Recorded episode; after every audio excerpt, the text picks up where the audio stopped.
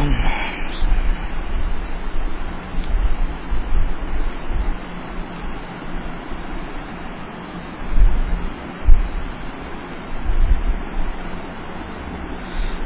لله. الحمد لله نحمده ونستعينه ونستغفره ونؤمن به. ونؤمن به ونتوكل عليه. ونعوذ بالله من شرور أنفسنا ومن سيئات أعمالنا. من يهده الله فلا مغل له ومن يولله فلا هادي له. وأشهد أن لا إله إلا الله وحده لا شريك له. وأشهد أن سيدنا ونبينا ومولانا محمدا عبده ورسوله صلى الله تعالى عليه وعلى آله وأصحابه وعلى آله وأصحابه وبارك وسلم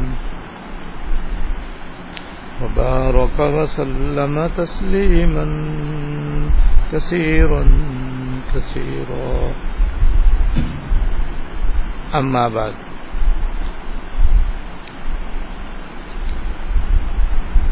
حیات المسلمین کی روح نمبر سترہ چل رہی ہے۔ جس میں حج کی فضیلت اور عمرے کی فضیلت کا بیان ہے۔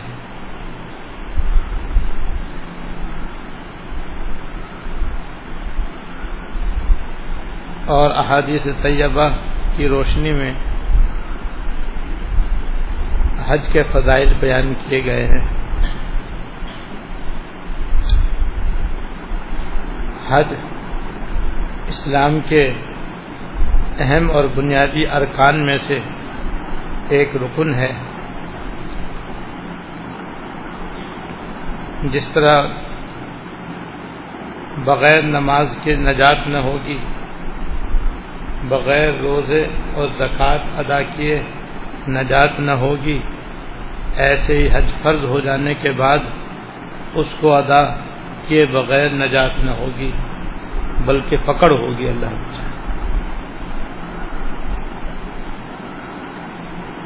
جہاں حج کرنا فرض ہے، وہیں اس کا اجر و ثواب بھی بے حساب اور بے شمار ہے۔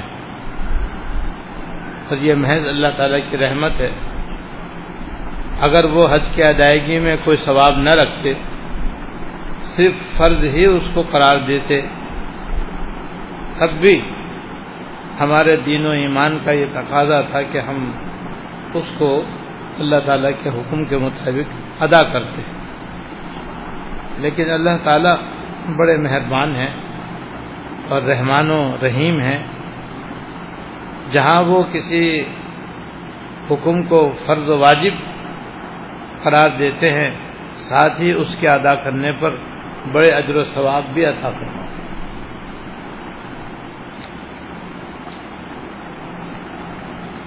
اور نیز حضرت تھانی رحمۃ اللہ علیہ نے اب تک جو احادیث پڑھی گئی ہیں، ان سب میں بار بار اس طرف متوجہ فرمایا ہے کہ حج کے جتنے بھی اعمال ہیں، افعال ہیں، ارکان ہیں ان کی ادائیگی میں عشق و محبت کا پہلو غالب ہے۔ حج کی تمام ادائیں عاشقانہ ہیں، عارفانہ ہیں، محبت سے بھرپور ہیں اس لیے ان کے ادا کرنے میں اگر کوئی بات عزر عقل سمجھ میں نہ آئے تو پرواہ نہیں کرنی چاہیے۔ کیونکہ عشق و محبت کی جو باتیں ہوتی ہیں وہ عقل سے سمجھ میں نہیں آتی۔ وہ تو جس کو اللہ تعالیٰ اس کو محبت عطا فرما، اسی کو سمجھ میں آتی۔ اور جو عشق و محبت سے محروم ہو، اس کے سمجھ میں نہیں آ سکتا تو حج کی عبادت، عاشقانہ عبادت ہے یہ۔ لہذا یہ سوچنا کہ بیت اللہ کا طواف کرنے میں کیا فائدہ ہے؟ ملتظم سے چمٹ کر رونے سے کیا ملتا ہے؟ حجر اسود کو جو کہ ایک پتھر ہے بوسا لینے کا کیا فائدہ؟ رکن امانی خانے کا کونا ہے، اس کو ہاتھ لگانے سے کیا فائدہ؟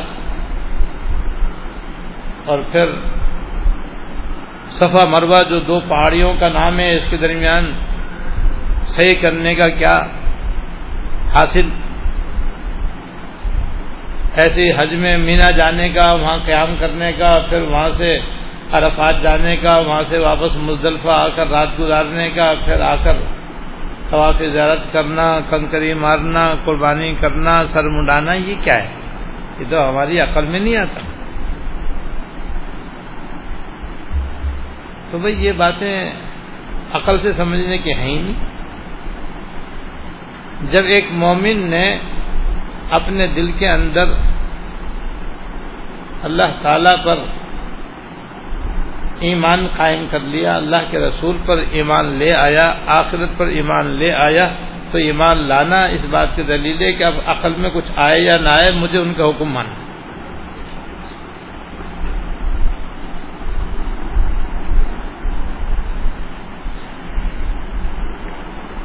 بس عقل مندی یہ ہے کہ بھائی اللہ پاک کا حکم ہے بس۔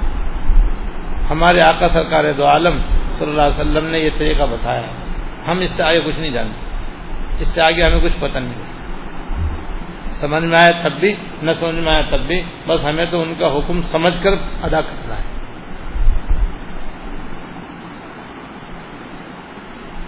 موضوع پر مسا کرنے کا مسئلہ ایک عام سا مسئلہ ہے۔ کہ اگر کسی آدمی نے چمڑے کے موزے پہنے ہوئے ہوں، تو اگر وہ مقیم ہے تو ایک دن ایک رات تک، اور اگر مسافر ہے تو تین دن تین رات تک وہ اپنے موضوع پر مسا کر سکتا ہے۔ یعنی جب وضو کرے تو ہاتھ بھی دھو لے دو چہرہ بھی دھو لے، سر کو مسا بھی کر لے، اور جب پاؤں دھونے کا وقت آئے تو پاؤں نہ دھوئے، بلکہ یہ دونوں ہاتھ گیلے کر کے موزوں کے اوپر والے حصے پر یوں کھینچ لے۔ دائیں ہاتھ سے دائیں موزے پر پاؤں ہاتھ کھینچ لے اور بائیں موزے پر پانچ انگلیاں رکھ کر کے ان کو بس کھینچ لے، یہ ہے موزوں کا مسا۔ اور یہ موزوں مسا کرنا ایسے جو پاؤں کا دھونا۔ تو حضرت علی اللہ تعالیٰ نے فرمایا کہ بھائی اگر دین عقل کی بنیاد پر ہوتا یعنی جو کام عقل کے مطابق ہو وہ تو دین، اور جو عقل کے خلاف ہو وہ دین نہیں۔ تو اگر دین کا دار و مدار عقل پر ہوتا، تو عقل تو یہ کہتی ہے کہ مسا موزے کے نیچے والے حصے میں ہونا چاہیے، جو زمین پہ لگتا ہے۔ تاکہ وہ صاف ہو۔ اوپر تو کچھ بھی نہیں ہو وہاں کی وہاں پھیرتے لیکن مسا یہی ہے، حضور سے اسی طرح ثابت ہے کہ آپ نے مسا موزوں کے اوپر کیا ہے، نیچے والے حصے میں نہیں کیا۔ جو کہ ظاہر عقل کے خلاف ہے۔ معلومات دین عقل کا نام نہیں ہے۔ دین اللہ تعالیٰ کے حکم کا نام ہے۔ اب حکم یہ ہے کہ موزوں کے اوپر مسا کرو، نہ کہ نیچے۔ لہذا بس یہ حکم ہے، یہی دین ہے۔ اب ہماری عقل مانے یا نہ مانے، ہماری عقل میں آئے یا نہ آئے۔ اسی طرح خاتون نے حضرت عائشہ رضی اللہ تعالیٰ عنہ سے ماہواری کا مسئلہ پوچھا۔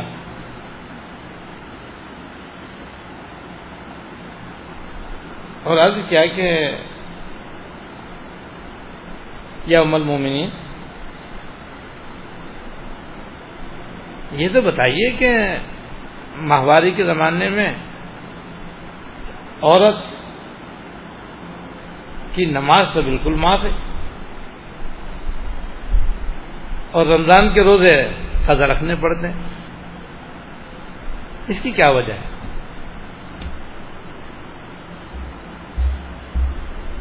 مسئلہ بھی یہی کہ ماہواری کے زمانے کی نمازیں عورتیں کی بالکل معاف ہیں۔ تو فرض ہی نہیں ہوتی جب فرض نہیں ہوتی تو قضا بھی نہیں۔ لیکن روزے فرض ہوتے ہیں اور ماہواری کی وجہ سے فی الحال رکھے نہیں جا سکتے، اس لیے قضا بعد میں رکھنی پڑتی۔ تو عورتیں روزوں ہی قضا کرتی ہیں، نمازیں نہیں پڑھتی۔ اس نے پوچھا، حضرت، اس کی کیا وجہ ہے؟ تو ہمیں وجہ وجہ معلوم نہیں ہے، بس ہمیں تو حضور کے زمانے میں نمازیں نہ پڑھنے کا حکم دیا جاتا تھا، روزوں ہی قضا رکھنے کا حکم دیا جاتا، آگے ہم کچھ نہیں جانتے۔ یہ ہے ایمان کا جواب۔ ہم جانتے کہ یہ کیا وجہ ہے، کیا وجہ نہیں ہے۔ بس ہمیں تو جو حکم ملا، بس ہم نے کر لیا۔ یہ ہے جو ایمان کا جواب تو مسلمانی جواب یہ ہے۔ تو حضرت ام المومنین، حضرت عائشہ اللہ تعالیٰ نے قیامت تک کے لیے ہمیں جواب دینا بتا دیا۔ کہ جب تمہیں کوئی دین دینی کوئی حکمت پوچھے اور کوئی اس کی وجہ پوچھے، تو بولا ہمیں وجہ وجہ کچھ نہیں معلوم بھائی۔ ہم تو اللہ اس کے رسول پر ایمان لائیں مطلب وہ جو کچھ حکم دیتے ہیں، بس وہ ہمیں قبول ہے۔ اب یہ بات کہ پتہ نہیں، یہ عقل کے مطابق ہے یا نہیں ہے، سمجھ میں آتی نہیں آتے ہمارا اسے کیا واسطہ؟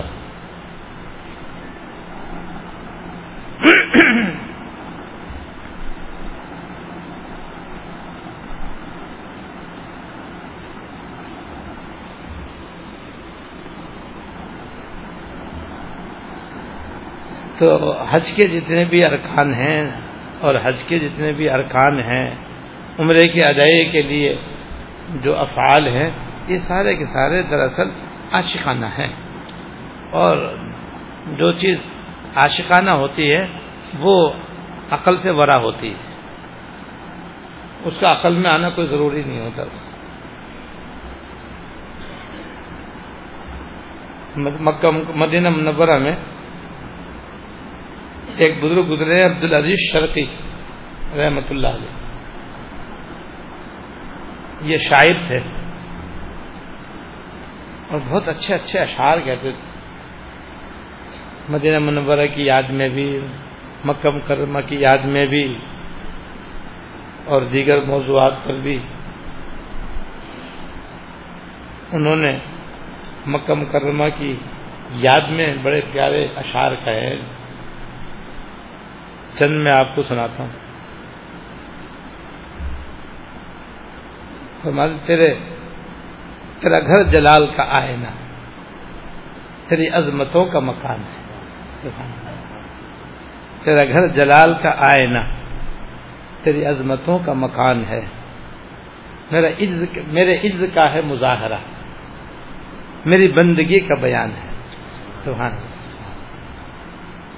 تیرا گھر جلال کا آئینہ تیری عظمتوں کا مکان ہے۔ میرے عز کا ہے مظاہرہ میری بندگی کا نشان ہے۔ یہ قدم قدم پہ پکارنا کہیں ذوق و شوق سے گھومنا سبحان اللہ۔ یہ قدم قدم پہ پکارنا کہیں ذوق و شوق سے گھومنا کہیں سنگ در طرح چومنا میرے عاشقی کا نشان ہے۔ سبحان اللہ۔ یہ قدم قدم پہ پکارنا، کہیں ذوق و شوق سے گھومنا، کہیں سنگ در طرح چومنا، میری عاشقی کا نشان ہے۔ تیری جستجو، تیری گفتگو۔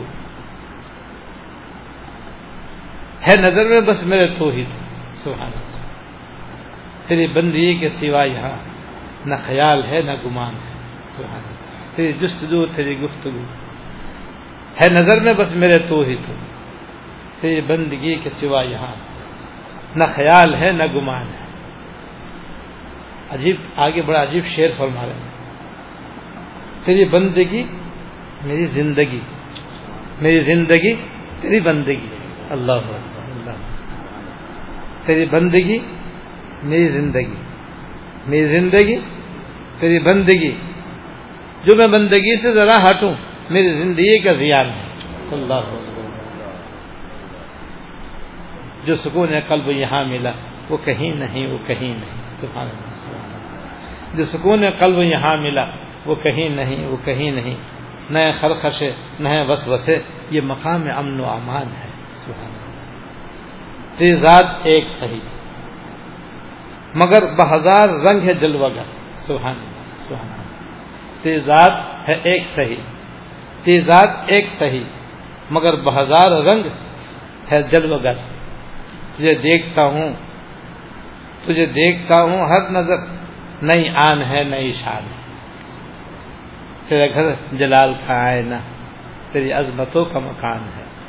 میرے عز کا ہے مظاہرہ، میری بندگی کا بیان ہے۔ میری زندگی، میری بندگی تیری زندگی۔ میری زندگی تیری بندگی۔ جو میں بندگی سے ذرا ہٹوں، تو میری زندگی کا زیان ہے۔ اصل تو بس وہاں اللہ تعالیٰ کے حکم کی تابے داری ہے بھائی۔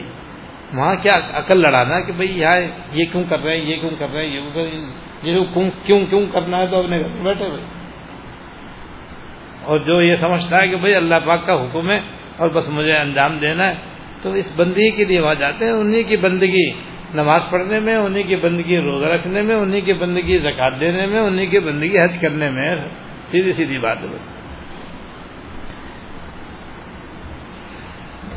بس یہ آدمی کا حال ہونا چاہیے کہ نکل جائے دم تیرے قدموں کے نیچے۔ یہ دل کی حسرت یہی آر نکل جائے دم تیرے قدموں کے نیچے۔ یہی دن، یہی آرزو ہے۔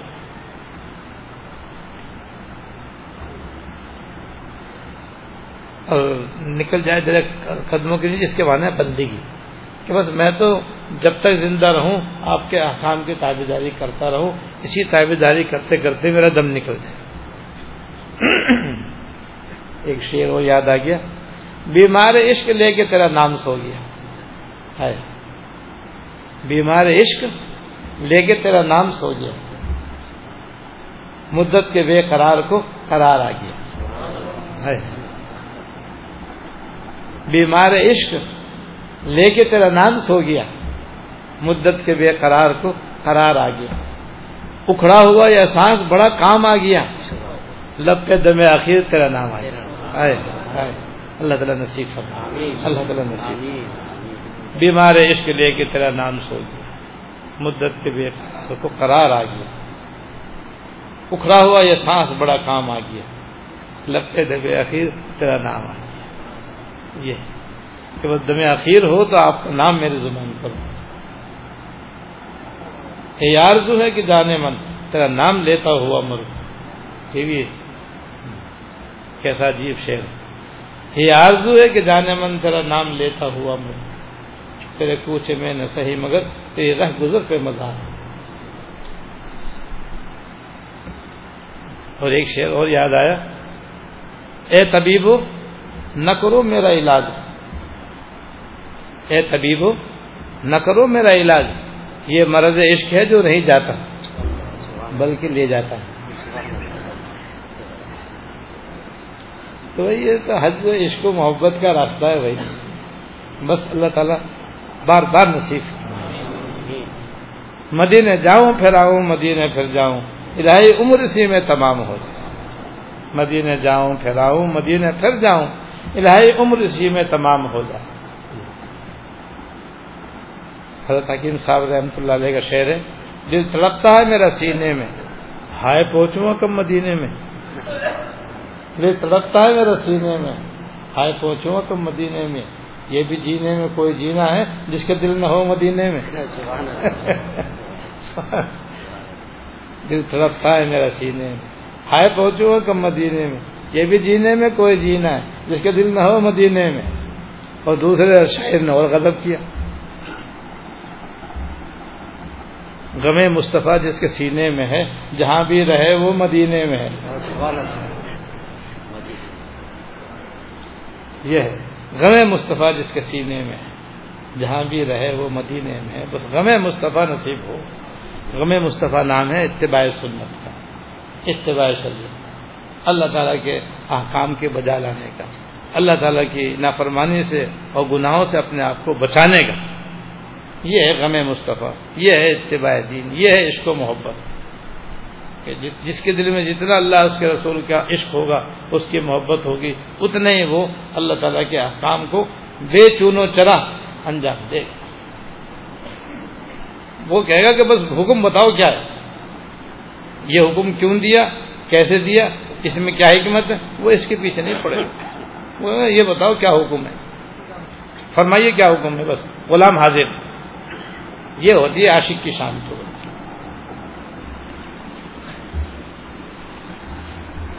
فضائل حج میں حضرت شیخ العزیز محمد ذکریہ صاحب رحمۃ اللہ علیہ نے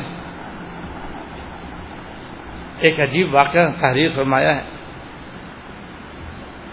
بس تھوڑا سا اس کا تعلق حج سے ہے، زیادہ تر تعلق اللہ تعالی قدرت سے ہے کہ جو بندہ یا جو بندی واقعتا اللہ کے خوف سے گناہ سے بچنے کا پکا ارادہ کر لے تو اللہ تعالیٰ اس کی ضرور مدد کرے۔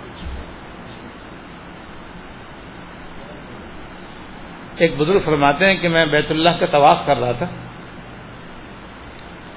تو ایک لڑکی بھی طواف کر رہی تھی۔ مگر وہ طواف میں بار بار یہ کہتی کہ یا اللہ، میرا وہ گزرا ہوا زمانہ کس قدر قابل شکر ہے؟ یا اللہ وہ میرا گزرا ہوا زمانہ کس قدر قابل شکر ہے؟ یا اللہ وہ میرا گزرا ہوا زمانہ کتنا قابل شکر ہے؟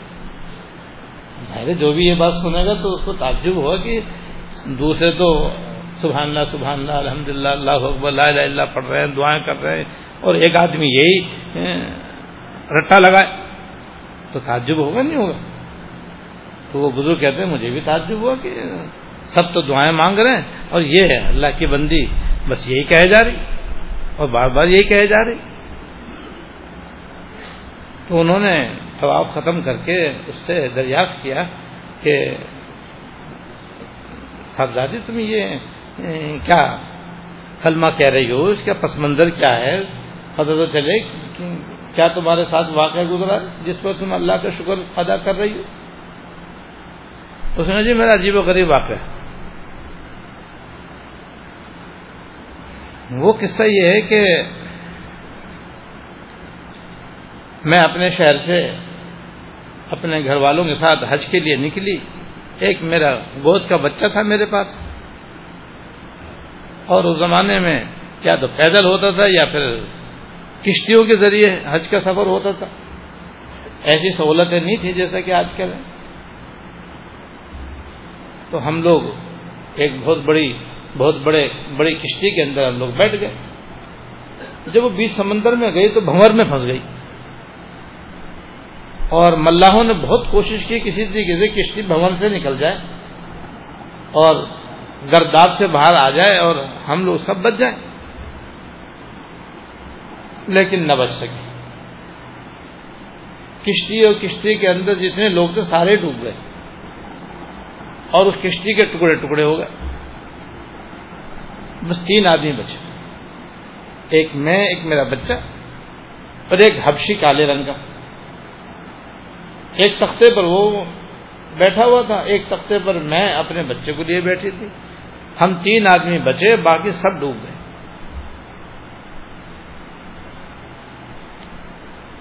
اور جس وقت ہم ڈوبے، رات کا وقت تھا۔ تو بس اب سوائے رجوع اللہ کے ہمارے پاس کچھ بھی نہیں تھا۔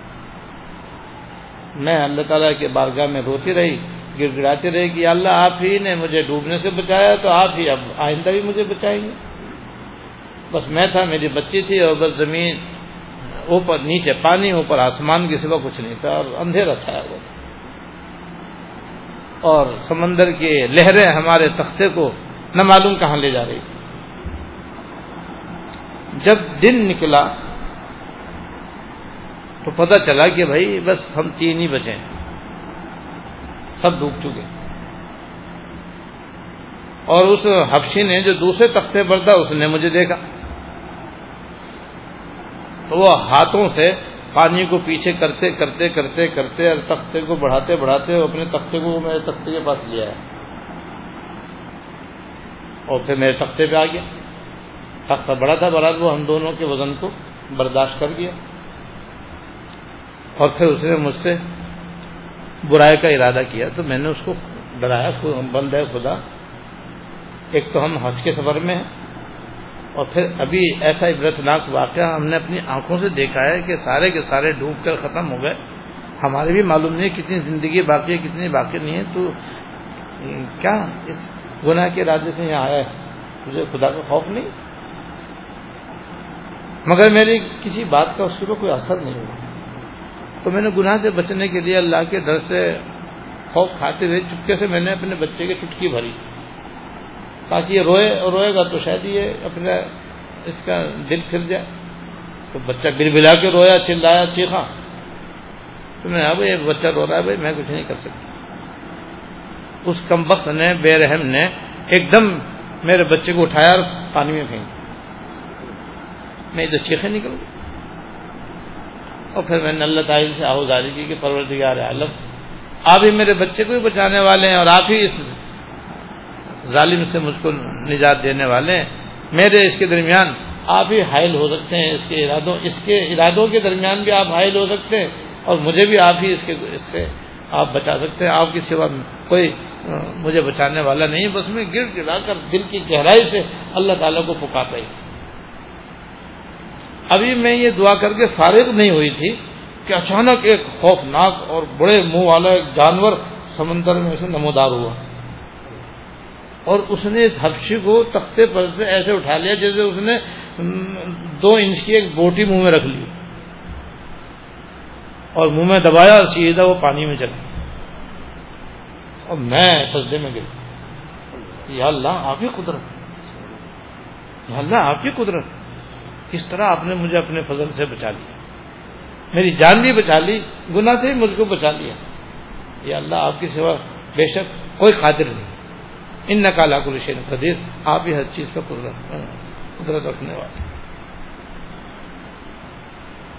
اس کے بعد بس پھر میرا تختہ چلتا رہا چلتا رہا اور موجیں اس کو تھپیڑے دیتی رہیں۔ چلتے چلتے ایک دو دن کے بعد وہ کسی جزیرے میں جا کر لگ گیا۔ میں الحمدللہ جزیرے میں اتر گئی، میں نے یہ سوچا کہ بھائی اب یہاں گھاس پھوس کھاؤں گی، پانی پیوں گی، اس طرح اپنی زندگی گزاروں گی، کوئی کشتی یہاں سے کوئی کبھی گزرے گی تو پھر میں اشارہ کر کے اپنی طرف بلانے کی کوشش کروں گی، شاید اس طرح میں بچ جاؤں۔ تو کہتے تین دن میں اس میں جزیرے میں رہی، چوتھے دن میں نے دیکھا کہ دور سے ایک کشتی جا رہی۔ تو میرے پاس جو فالتو کپڑے تھے، میں نے ان کو ایک دوسرے باندھا اور زور سے ایک ٹیلے پہ چڑھ کر کے میں نے زور زور سے اس کو ان کی طرف ہلانا شروع کیا اور اپنی طرف بلانے کی کوشش کی میں نے۔ اللہ کا شکر ہے، انہوں نے مجھے دیکھ لیا۔ دیکھنے کے بعد پھر وہ ایک چھوٹی سی کشتی میں تین آدمی بیٹھ کر کے میرے پاس آئے۔ اور انہوں نے مجھے اپنی کشتی میں بٹھا لیا۔ کیونکہ سمجھ گیا کہ بھائی ان کی کشتی ڈوب گئی ہے، یہ بیچاری یہاں پر اکیلی رہ گئی ہے۔ لہٰذا وہ آیا اور انہوں نے مجھے اپنی کشتی میں بٹھایا اور بڑی کشتی میں لے گئے۔ جو ہی میں اس بڑی کشتی میں داخل ہوئی، تو ایک آدمی کے پاس میں نے اپنے بچے کو دیکھا۔ اللہ اور میں تو دیکھتے ہی اس کے اوپر گر پڑی۔ اور اسے چومنے لگی، اور اس کو چاٹنے لگی، اور اس کو دودھ پلانے لگی۔ وہ آدمی ارے پاگل ہوئی ہے، کیا کر رہی ہے یہ؟ یہ تو میرا بچہ تیرا بچہ کہاں سے آیا؟ پاگل ہے تو؟ کہا نا میں پاگل ہوں، نہ میں بے عقل ہوں، نہ میں بے سمجھ ہوں، حقیقت یہ کہ میرا بچہ ہے اور میں تمہیں اس کا قصہ بتاتی ہوں۔ تو جب میں نے اپنا واقعہ سنا ہے تو وہ سارے کے سارے حیران رہ گئے۔ اور انہوں نے کہا کہ ہم بھی تجھ کو ایسی بات بتاتے جس سے تجھ کو تعجب ہوگا۔ ہاں سناؤ۔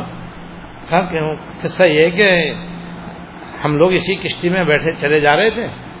تو وہ دو تین دن پہلے اچانک ایک جانور سمندر میں سے نکلا، اسی کمر پہ یہ بچہ بیٹھا ہوا۔ اور غیر سے آواز آئے کہ یاد اس بچے کو اٹھا لو، ورنہ تمہاری کشتی الٹتی جائے گی۔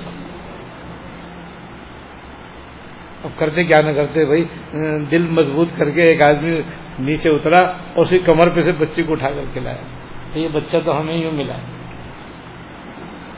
یعنی اللہ تعالی قدرت دیکھو، کس طریقے سے اللہ پاک نے بچے کو بھی بچایا، بچے کی ماں کو بھی بچایا، اور اس حفشے کو کیسے اللہ پاک نے ختم فرما دی یہ ہے۔ بھائی اگر آدمی گناہ سے بچنا چاہے تو اللہ تعالیٰ کس طرح مدد فرما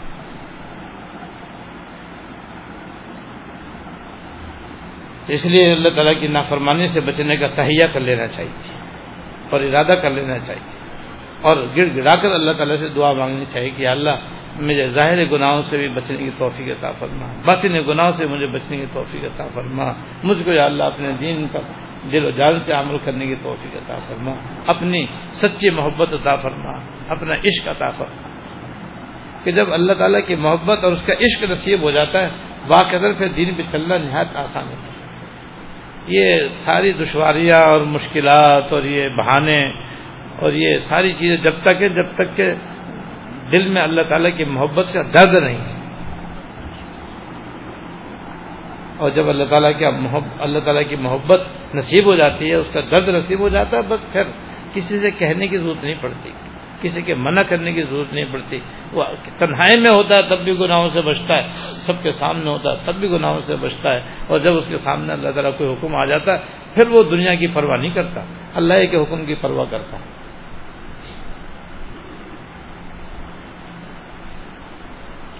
فتاکین صاحب کا شعر ہے۔ میری زندگی کا حاصل، میری ریس کا سہارا۔ تیرے عاشقوں میں رہنا، تیرے عاشق، تیرے عاشقوں میں جینا، تیرے عاشقوں میں مرنا۔ میری زندگی کا حاصل، میری ریس کا سہارا۔ تیرے عاشقوں میں جینا، تیرے عاشقوں میں مرنا۔ اور دوسرا شعر بھی اسی طرح ملتا جلتا ہے، میری زندگی کا حاصل۔ میری ریس کا سہارا، میرے جان دل کا تجھ کو ہما یاد رکھنا۔ میرے جان دل کا تجھ کو ہما وقت یاد رکھنا۔ یہ کثرت ذکر اللہ کہ ہر بندہ مومن اور ہر بند، اللہ کے ہر مومن بندی کو چاہیے کہ وہ اللہ کا ذکر اتنی کثرت سے کرے کہ کثرت ذکر کی کا وہ نمونہ بن جائے چلتے پھرتے، اٹھتے، بیٹھتے، اس کے دل و زبان میں اللہ تعالیٰ کا نام رچ بس جائے۔ جب یہ ہو جاتا ہے تو اللہ تعالیٰ کی محبت دل میں آ جائے اور جب اللہ تعالیٰ، جب کوئی بندہ حدیث میں آتا ہے، جب کوئی بندہ یہ تہیا کر لیتا ہے کہ بس مجھے تو اللہ پاک کو راضی کرنا ہے۔ جسے کہتے ہیں، جدھر مولا ادھر شادولا جدھر مولا ادھر شادولا کہ بھائی، جو اللہ تعالیٰ کی مرضی، وہ میری مرضی۔ بس مجھے تو اللہ پاک کو راضی کرنا ہے، دنیا والے بھاڑ میں جائیں۔ اور تو اللہ تعالیٰ جب اس کا امتحان لے لیتے ہیں، اور وہ اس امتحان میں کامیاب ہو جاتا ہے کہ واقعی یہ مخلص ہے، اور واقعی اللہ تعالیٰ ہی کو چاہتا ہے۔ تو اللہ تعالیٰ جبریل امین کو طلب فرماتے اور فرماتے ہیں کہ بھائی، فلاں بندہ جو ہے ہم اس سے محبت کرتے ہیں۔ اور اس پر ہماری رحمت ہے۔ تو پھر جبریل امین باقی تین فرشتوں کو بتلاتے ہیں۔ اور پھر عرش کے فرشتے جو ان کو بتایا جاتا ہے۔ پھر ساتویں آسمان والے ملائکہ کو بتایا جاتا ہے۔ پھر دوسرے پہ تیسرے پہ چوتھے پہ پانچویں، یہاں تک کہ پھر آسمانی دنیا کے فرشتوں کو بتایا جاتا ہے کہ اللہ تعالیٰ کی رحمت فلاں شخص کے اوپر ہے اور اللہ تعالیٰ فلاں بندے سے محبت کرتے ہیں۔ وہ بھی سب محبت کرتے ہیں۔ یہاں تک کہ پھر وہ محبت زمین پہ اتاری جاتی ہے۔ اور پھر زمین پر جو اللہ تعالیٰ کے نیک اور مقبول بندے ہیں، ان کے دلوں میں بھی اس بندے کی محبت آ جاتی ہے اور اس کی طرف ان کا دل کا جھکاؤ ہو جاتا ہے قدرتی طور اب اس میں یہاں تک کہ سمندر کے جو جانور ہیں، وہ بھی اس سے محبت کرنے لگتے ہیں اور اس کے لیے مغفرت کی دعا کرنے لگتے ہیں۔ اللہ تعالیٰ کا بندہ بننے میں کتنا بڑا فائدہ ہے بھائی۔ کہ ملائکہ اس سے محبت کریں، انسان اس سے محبت کریں یعنی نیک بندے اللہ تعالیٰ کی محبت کریں اور دریائے مخلوق بھی اس سے محبت کریں۔ اس لیے بس دل میں بھائی ایک دفعہ تہیا کر لو کہ بھائی دنیا کے تابع چلنا ہے، نفس و شیطان کی بات ماننی ہے یا اللہ پاک کے، اللہ کے رسول کی بات ماننی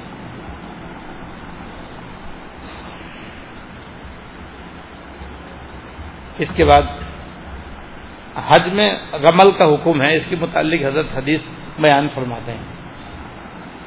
حج میں جب آدمی حج کا طواف کرتا ہے یا عمرے کا طواف کرتا ہے، تو اس طواف میں دو چیزیں مردوں کے لیے مصنون ہیں۔ ایک وہ رمل کہتے ہیں، دوسرے کو اشتبا کہتے ہیں۔ اشتبا اس کو کہتے ہیں کہ جب آدمی طواف شروع کرے تو دایا کندھا ننگا کر لے۔ احرام کی چادر دائیں ہاتھ کے نیچے سے نکال کر بائیں کندھے کے اوپر رکھ لے تو دائیں ہاتھ کندھا سمیت خالی ہو جائے گا۔ اور پھر ساتوں چکروں میں اپنا یہ دایاں کندھا کھلا رکھے۔ یہ سنت ہے۔ اسے کہتے ہیں اشتباع دوسری سنت یہ ہے کہ طواف کے پہلے تین چکروں میں آدمی ذرا پہلوانوں کی طرح سینہ تان کے اکڑ کے چلے۔ جیسے پہلوان اکھاڑے میں جب اترتا ہے تو وہ جناب سینہ تان کے دو تین چکر لگاتا ہے۔ پھر اس کا دوسرے سے مقابلہ ہوتا ہے۔ ایسے ہی رمل کہتے ہیں اکڑ کے چلنے کو، سینہ تان کے چلنے اور یہ دونوں عمل حضور علیہ السلاۃ والسلام نے اس وقت کروائے تھے، جب سلح حدیبیہ ہو جانے کے بعد۔ اگلے سال آپ اور وہ صحابہ کرام جو پچھلے سال حدیبیہ میں آ کر روک دیے گئے تھے اور عمرہ نہیں کر سکے تھے۔ صلح ہو جانے کے بعد پھر آئندہ سال تین دن مکہ مکرمہ میں آ کر عمرہ کرنے کی اجازت ملی تھی کفار مکہ کی طرف سے۔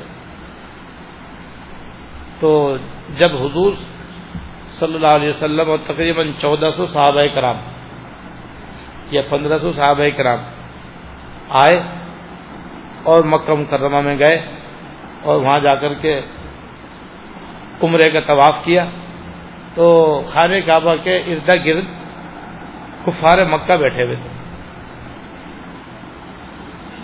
کہ دیکھنے کے لیے دیکھو مسلمان آئے ہیں اور مدینہ منورہ سے آئے ہیں، دیکھیں گے کیسے تو انہوں نے جب ان مسلمانوں کو دیکھا، تو کہا، ارے، یہ تو مدینہ کی آب و ہوا سے دبلے ہو گئے۔ یہ تو بیچارے کمزور ہو گئے۔ ایسا لگتا ہے وہاں کی آب و ہوا ان کے معافک نہیں آئی۔ تو آپ نے حکم دیا کہ بھائی دائیں کندھا کھول لو اور تین چکروں میں اکڑ کے رمل کرو۔ تین چکروں میں رمل کرو۔ تاکہ ان پہ دھاگ بیٹھے، پتہ چلے کہ یہ دبلے نہیں ہیں۔ ذرا ہاتھ لگا کے دیکھو کیسے لوہا لاٹ ہے یہ۔ تو وہاں حضور نے اکڑ کے تین دفعہ رمل کرنے کا حکم دیا۔ جب ایسا ہوا تو ہاں، ارے بھائی، یہ تو کچھ اور ہے۔ تو یہ موقع تھا اپنی طاقت کا مظاہرہ کرنے کا، اس لیے کندھا بھی کھلوایا آپ نے اور سینہ بھی تھاننے کے لیے فرمایا اور اکڑ کے چلنے کا حکم دیا جس کو رمل کہتے ہیں۔ اس کے بعد پھر اللہ پاک نے مکہ مکرمہ فتح فرما دیا۔ بعد میں مکہ مکرمہ ہی فتح ہو گیا اور کافروں کا نام و نشانی ختم ہو گیا۔ لیکن اشتباع اور رمل پھر بھی باقی رہا۔ اور آج تک باقی قیامت تک رہ گا۔ یہ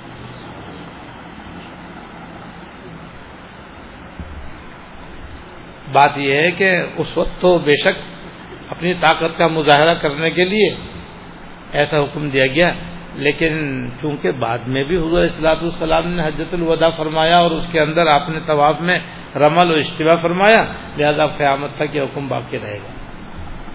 عقل تو یہ کہتی نہیں کہ بس وہ تو طاقت کا مظاہرہ کرنا تھا، کر لیا وہ سب ختم تو یہ کا حکم بھی ختم ہو جانا چاہیے۔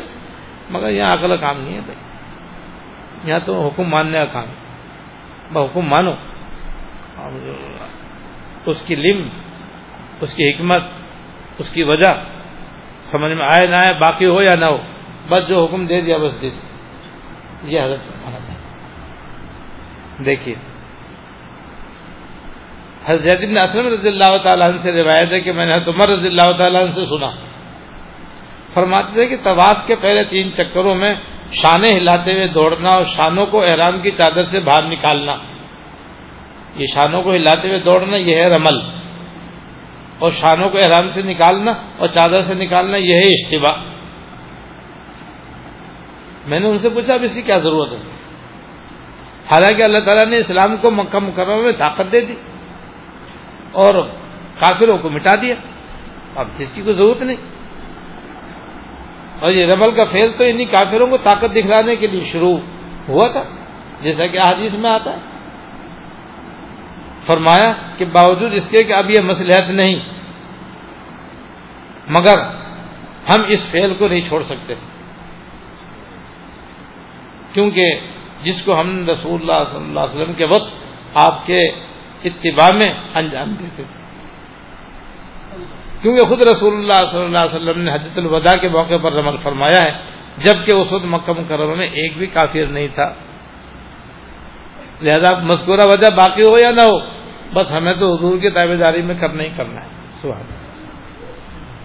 اب حضرت اس میں فائدے میں فرماتے ہیں، بھائی حج میں عاشقی رنگ غالب ہے۔ جب عقلی ضرورت یعنی کافروں کے سامنے قوت کا مظاہرہ ختم ہو گئی تو یہ خیر بھی موقف کر دیا جاتا لیکن ایسا نہیں ہوا تو معلوم ہوا کہ حج کے افعال عاشقانہ ادائے ہیں بس۔ یہ جیسے کہ شرکی صاحب فرماتے ہیں نا، یہ قدم قدم پہ پکارنا، کہیں ذوق و شوق سے گھومنا، کہیں سنگ در طرح چومنا، میری عاشقی کا نشان ہے۔ ایسے حضرت کا بوسا سبحان اللہ۔ حضرت عابد بن ربیہ رضی اللہ تعالیٰ عنہ سے روایت ہے کہ حضرت عمر رضی اللہ تعالیٰ عنہ دوران طواف حضرت اسود کے پاس آئے اور اس کو بوسا دیا اور فرمایا کہ میں جانتا ہوں کہ تو پتھر ہے۔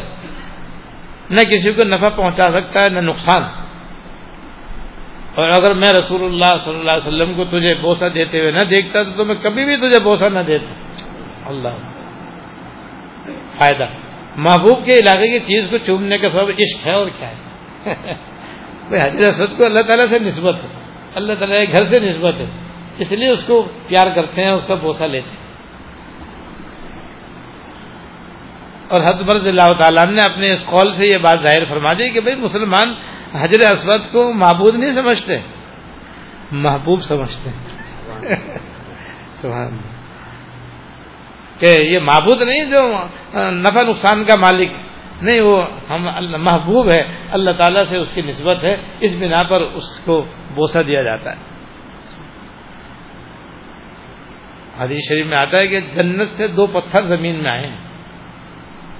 جنت سے دو پتھر زمین میں آئے ہیں۔ ایک حجر اسود اور دوسرا رکن یمانی دوسرے مقام ابراہیم۔ مقام ابراہیم خانے کعبہ کے سامنے ایک شیشے کی بوتل ہے، بہت بڑی ساری، سنہرے رنگ کی۔ اس کے اندر ایک پتھر ہے۔ اس پتھر میں حضرت ابراہیم علیہ السلام کے پیروں کے نشانات ہیں۔ اور تقریباً اتنے گہرے گہرے نشانات ہیں اس کے اندر۔ یہ حضرت مقام ابراہیم بھی جنت سے آیا تھا۔ اور حضرت ابراہیم علیہ السلام نے جب خانہ کعبہ تعمیر فرمایا، اس وقت یہ لفٹ کا کام کرتا تھا۔ حضرت اسماعیل السلام گارا بناتے تھے اور تگاری میں ڈال کر کے حضرت ابراہیم علیہ السلام کو دیتے تھے۔ آپ اس پتھر پہ بیٹھ جاتے تھے اور یہ پتھر اٹھ کر خود ہی اوپر چلا جاتا تھا۔ اور آپ اس کی دیواروں پر جو سر سے اوپر ہو گئی تھی، وہاں جا کر کے اس مسالے کو ڈال دیتے تھے اور پھر نیچے آ جاتے تھے لینے کے لیے۔ تو اس پر بیٹھنے کی وجہ سے پیروں کے نشانات پڑے ہوئے حضرت۔ اور چونکہ روئی کی طرح نرم تھا، اس لیے پیر اندر تک گئے ہوئے ہیں، اس لیے گہرے گہرے نشانات ہیں اس کے اندر۔ ہلکے ہلکے سے نشانات نہیں ہیں۔ تو یہی پتھر جنت سے، یہ پتھر بھی جنت کا ہے، اور ایسے حجر اسود بھی جنت کا پتھر ہے۔ یہ جب یہ جنت سے آیا تھا تو یہ چاند کی طرح سفید تھا، دودھ کی طرح سفید تھا یہ۔ دودھ کی طرح سفید تھا، چاند کی طرح چمکدار تھا۔ اللہ پاک نے اس کے اندر گناہوں کو چوسنے کی صلاحیت رکھی۔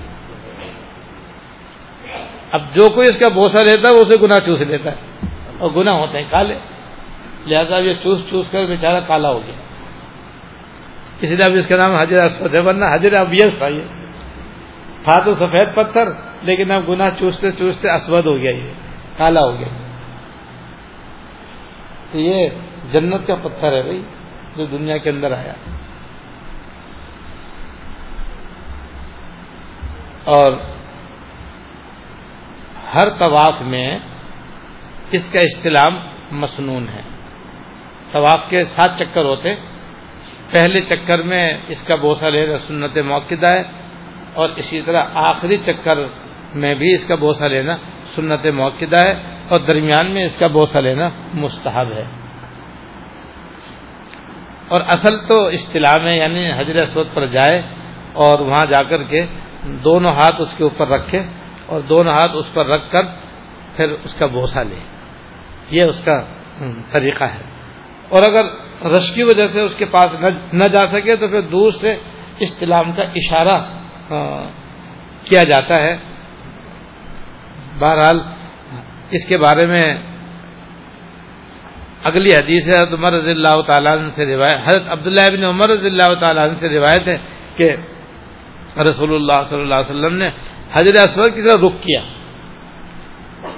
پھر اس پر آپ نے اپنے دونوں لب مبارک رکھے اور دیر تک روتے رہے۔ صلی اللہ علیہ وسلم پھر جو نگاہ پھیری وہ دیکھتے ہیں کہ حضرت عمر رضی اللہ تعالیٰ بھی کھڑے ہیں وہ بھی رو رہے۔ تو آپ نے صلی اللہ علیہ وسلم نے ارشاد فرمایا کہ اے عمر اس مقام پر آنسو بہائے جاتے یہ آنسو بہانے کی جگہ ہے۔ تو ایک تو حضر اسود پر آنسو بہائے جاتے ہیں اور ایک ملتظم پر چمٹ کر کے جب دعائیں مانگتا ہے آدمی تو جس کو رونا نہ آئے اس کو بھی رونا آ جاتا ہے۔ اب حضرت فائدہ لکھتے کیوں پیار اس لیے کرتے ہیں کہ محبوب کی نشانی ہے یہ۔ اور رونا یہ محض عشق و محبت کی وجہ سے۔ نہ پتھر کو دیکھ کر کیا رونا آئے گا وہ؟ اور بھی تو پتھر ہم دن رات دیکھتے ہیں اسے دیکھ کر کے تو رونا نہیں آتا۔ لیکن حضرت اسود پر جائے اور اس کا بوسا لے تو رونا آتا ہے اور ملتظم سے چمٹ جائیں تو وہاں رونا آتا ہے۔ اور بے اختیار رونا آتا ہے وہاں پر۔ تو فرماتے ہیں محبوب کی نشانی کو پیار کرتے ہوئے رونا، یہ محض عشق و محبت کی وجہ سے ہو سکتا ہے۔ کسی خوف سے نہیں۔ بہرحال عاشقانہ افعال تو قصد و ارادے سے بھی ہو سکتے ہیں، مگر رونا جوش محبت کے بغیر نہیں ہو سکتا۔ یعنی افعال تو عشق و محبت میں ہو سکتے ہیں، مگر رونا تو بغیر عشق نہیں ہو سکتا۔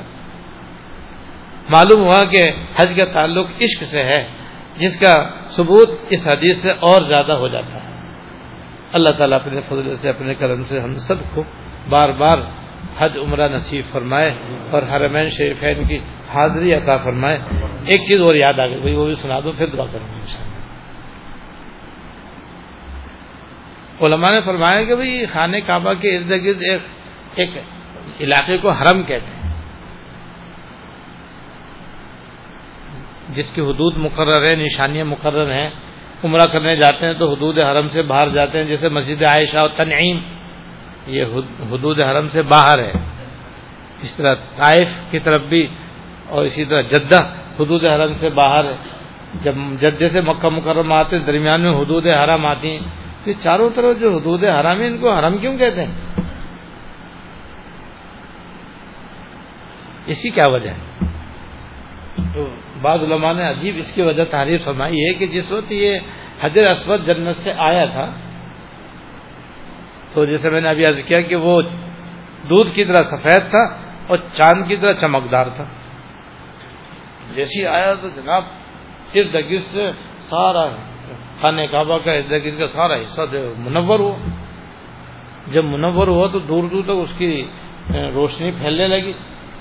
تو ملائکہ نے آ کر کے چاروں طرف سے اس کی روشنی کو روکنے کے لیے سب برائے کھڑے تھے۔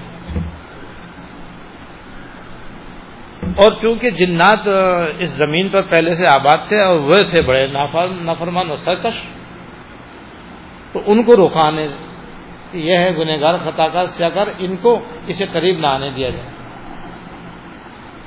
تو فرشتوں نے چاروں طرف سے جہاں جہاں انہوں نے کھڑے ہو کر کے اس کی روشنی کو پھیلنے سے روکا، دوسری طرف جنات کو اس کے قریب آنے سے روکا، اس روکنے کی وجہ سے اسے حرم کہتے ہیں۔ کیسی کیسی حکمتیں علماء نے تحریر فرمائی اب دعا کر لیں اللہ تعالیٰ ہم سب کو۔ اپنے رحمت سے، اپنا عشق اور اپنی محبت عطا فرمائے۔ اللهم لك الحمد، لا نحصي ثناء عليك انت كما اثنيت على اللهم لك الحمد، لا نحصي ثناء عليك انت كما اثنيت على نفسك اللهم صل على سيدنا ومولانا محمد وعلى ال سيدنا ومولانا محمد وبارك وسلم۔ ربنا ظلمنا انفسنا وإن لم تغفر لنا وترحمنا لنكونن من الخاسرين. ربنا آتنا في الدنيا حسنة وفي الآخرة حسنة وقنا عذاب النار. ربنا هب لنا من أزواجنا وذرياتنا قرة أعين واجعلنا للمتقين إماما. ربنا هب لنا من أزواجنا وذرياتنا قرة أعين واجعلنا للمتقين إماما. اللهم اغفر لنا وارحمنا وعافنا واعف عنا.